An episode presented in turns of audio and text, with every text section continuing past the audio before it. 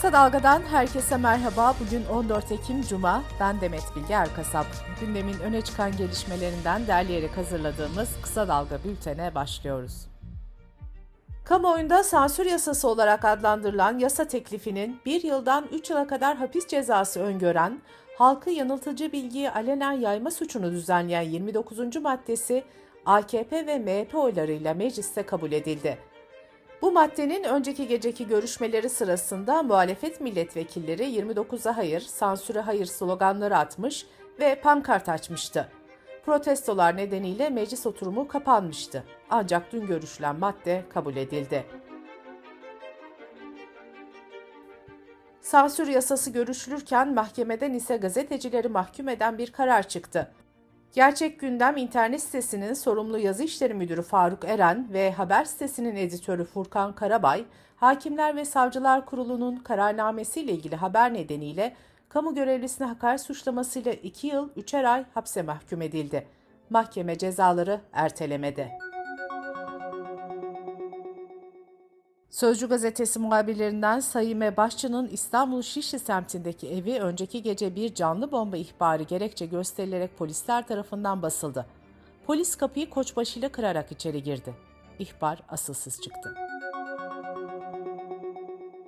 Avrupa Birliği'nin yıllık raporunda Türkiye'de demokrasinin gerilediği, ekonominin kötüye gittiği vurgulandı. Avrupa Birliği yaptırımlarına rağmen Erdoğan yönetiminin Rusya ile ilişkileri geliştirmesi de eleştirildi. Türkiye Dışişleri Bakanlığı ise rapora tepki gösterdi. CHP Genel Başkanı Kemal Kılıçdaroğlu, CHP'den milletvekili seçilen, ardından Memleket Partisi'ne geçen ve salı günü de AKP'ye katılan Mehmet Ali Çelebi ile ilgili değerlendirmede bulundu. Halk TV.com.tr yazarı İsmail Saymaz'a konuşan Kılıçdaroğlu, cezaevi sürecinin Çelebi'nin ruh dünyasında etkiler bırakmış olabileceğini söyledi ve bu kadar savrulma olmaz ki, dedi. MHP Genel Başkanı Devlet Bahçeli, ittifak ortağı Cumhurbaşkanı Erdoğan'ın başlattığı Alevi açılımına Alparslan Türkeş'in memleketi Pınarbaşı'nda cemevi yapımıyla katıldı. Cemevi'nin 15-20 gün sonra hizmete girmesi bekleniyor. CHP İstanbul Milletvekili Mahmut Tanal, Türkiye Cumhuriyeti vatandaşlığına geçen yabancı ülke vatandaşlarının ilk seçimde oy kullanmamaları amacıyla kanun teklifi hazırladı. Kanun teklifinin gerekçesinde Türk vatandaşlarının seçme ve seçilme hakkına yönelik ihlallerin önüne geçilmesinin hedeflendiği kaydedildi. Ehliyet yenileme için son tarih yaklaşıyor. 1 Ocak 2016'da başlayan süreç 31 Aralık 2022'ye kadar uzatılmıştı. Bu tarihe kadar eski tip ehliyetlerini yeni tip ehliyetlere dönüştürmeyen kişiler idari para cezası ödeyecek. TÜBİTAK Ulusal Gözlem Evi'nin 2022 yılı önemli gök olayları yıllığında yer alan parçalı güneş tutulması 25 Ekim'de gerçekleşecek. Tutulma Türkiye saatiyle 12.40 ile 15.05 arasında yaşanacak. Güneşin yaklaşık %50'si ay tarafından örtülecek. Kısa Dalga Bülten'de sırada ekonomi haberleri var. Vatandaşların konuta erişimi son iki yılda %100 zorlaştı. Bir Gün Gazetesi'nin haberine göre Bahçeşehir Üniversitesi Ekonomik ve Toplumsal Araştırmalar Merkezi, asgari ücretin konut fiyatlarını ve kiraları ne ölçüde karşıladığını araştırdı. Buna göre bir asgari ücretli 2020 yılında ücretinin yarısıyla kira giderini karşılayabilirken şimdi bu oran %90'a yükseldi. Bir asgari ücretlinin 80-90 metrekare ev alabilmesi için hiç harcama yapmadan 9 yıl çalışması gerekiyor. Sofraların vazgeçilmez ürünlerinden yumurtadaki fiyat artışı devam ediyor. Tanesi 2 liranın üzerine çıkan yumurtada üretim artmasına rağmen fiyatlar düşmüyor. Türkiye İstatistik Kurumu kümes hayvancılığı üretim raporunu yayınladı. Verilere göre tavuk eti üretimi 215 bin tona, tavuk yumurtası üretimi de 1.68 milyar adete yükseldi. Maliyetlerin artması besiciyi sağlan ineğini satmak zorunda bırakınca Ağustos ayında inek sütü miktarında %5.2 oranında azalma olduğu açıklandı. Türkiye genelinde faaliyet gösteren yaklaşık 50 bin eczacı Ankara'da 16 Ekim pazar günü düzenlenecek büyük mitinge hazırlanıyor. Türkiye Eczacıları Birliği'nin Haziran ayında ilan ettiği miting öncesinde hükümetten eczacıların taleplerine yönelik yeni bir adım geldi. Resmi gazetede yayınlanan düzenleme ile eczacıların kar oranı arttırıldı. Bu adımın yetersiz olduğunu söyleyen eczacılar eylemden vazgeçmedi.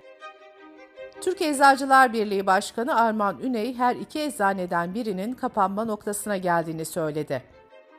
Üney şu açıklamayı yaptı. Eczacıların %57'si bir kredi, %37'si iki kredi birden kullanıyor. Bunu niye yapıyor? Ecza depolarına olan borçlarını ödemek için yapıyorlar. AKP'nin af niteliğindeki düzenlemeleri içeren torba kanun teklifinin meclis süreci dün başladı. Yasa teklifinin gelecek hafta genel kurul gündemine alınarak hızla kanunlaştırılması planlanıyor. Teklifle beraber 10 milyon borçlu kara listelerden çıkacak. 2000 lira ve altındaki doğalgaz, GSM ve elektrik borçları silinecek. Varlık yönetim şirketlerine devredilen 2500 liranın altındaki alacaklar tasfiye edilecek. 27.6 milyar lirayı bulan öğrenci kredilerinin geri ödemesi de teklifle yeniden düzenlenecek. Almanya Federal İstatistik Ofisi'nin açıkladığı verilere göre Almanya'da tüketici enflasyonu Eylül ayında yıllık %10 oldu. Böylece Almanya'da enflasyon Eylül ayında 1951 yılı Aralık ayından bu yana en yüksek seviyeyi gördü. Bloomberg, ABD dolarına karşı dünya genelindeki 31 para biriminin performansını karşılaştırdı. Son 10 yılda ABD doları karşısında değer kazanan tek para birimi İsrail şekeli oldu. Arjantin pesosu dolar karşısında %96.8'lik değer kaybıyla en kötü performansa sahip para birimi oldu. Türk lirası da en çok değer kaybedenler arasında yer aldı. Dış politika ve dünyadan gelişmelerle bültenimize devam ediyoruz. Cumhurbaşkanı Recep Tayyip Erdoğan, Rusya Devlet Başkanı Putin'le Kazakistan'ın başkenti Astana'da görüştü. Putin, görüşmeden bir gün önce Türkiye'nin Avrupa'ya gaz sevkini sağlayacak bir gaz merkezi olabileceğini açıklamıştı. Putin, Erdoğan'la görüşmesinde de Türkiye'de Rus gazı için bir dağıtım merkezi kurma düşüncesini iletti. Rusya lideri, Türkiye'de oluşturmayı isteyecekleri gaz merkezinin bir sevkiyat alanı olmasının yanında gaz fiyatlarının belirlendiği bir alanda olabileceğini söyledi. Erdoğan ise şöyle konuştu. Tahıl mutabakatını güçlendirerek sürdürmeliyiz. Türkiye ile Rusya'nın bu süreç içinde atacağı adımlar belli çevreleri rahatsız ederken öbür tarafta az gelişmiş ülkeleri de mutlu edecektir. NATO üyesi 14 ülke ile üyelik başvurusu yapan Finlandiya, Avrupa hava savunmasının güçlendirilmesi için Avrupa Sema Kalkanı girişimi kurulması konusunda uzlaştı. Almanya öncülüğündeki girişim hava savunma ekipman ve füzelerini ortak satın alarak Avrupa hava ve füze savunma sisteminin kurulmasını hedefliyor. NATO'dan yapılan açıklamada bu girişimin NATO'nun entegre hava ve füze savunmasını güçlendireceği bildirildi. NATO Savunma Bakanları toplantısına Milli Savunma Bakanı Hulusi Akar da katıldı. Ancak Avrupa Sema Kalkanı girişimi için oluşturulan niyet mektubuna Akar imza koymadı. Birleşmiş Milletler Genel Kurulu Rusya'nın Ukrayna'daki dört bölgeyi ilhak etmesini kınadı.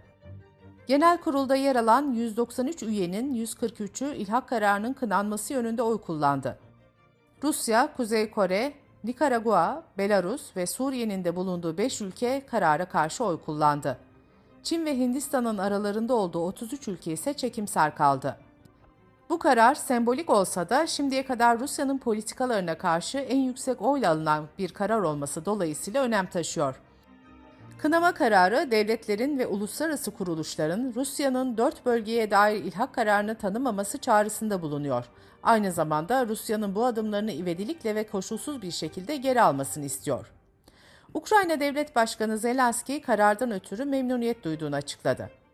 Moskova ise kararın ardından yaklaşık 40 bölgeye hedef aldı. Rusya tarafından yapılan açıklamada Ukrayna'nın NATO üyesi olmasının 3. Dünya Savaşı'nı tetikleyeceği belirtildi.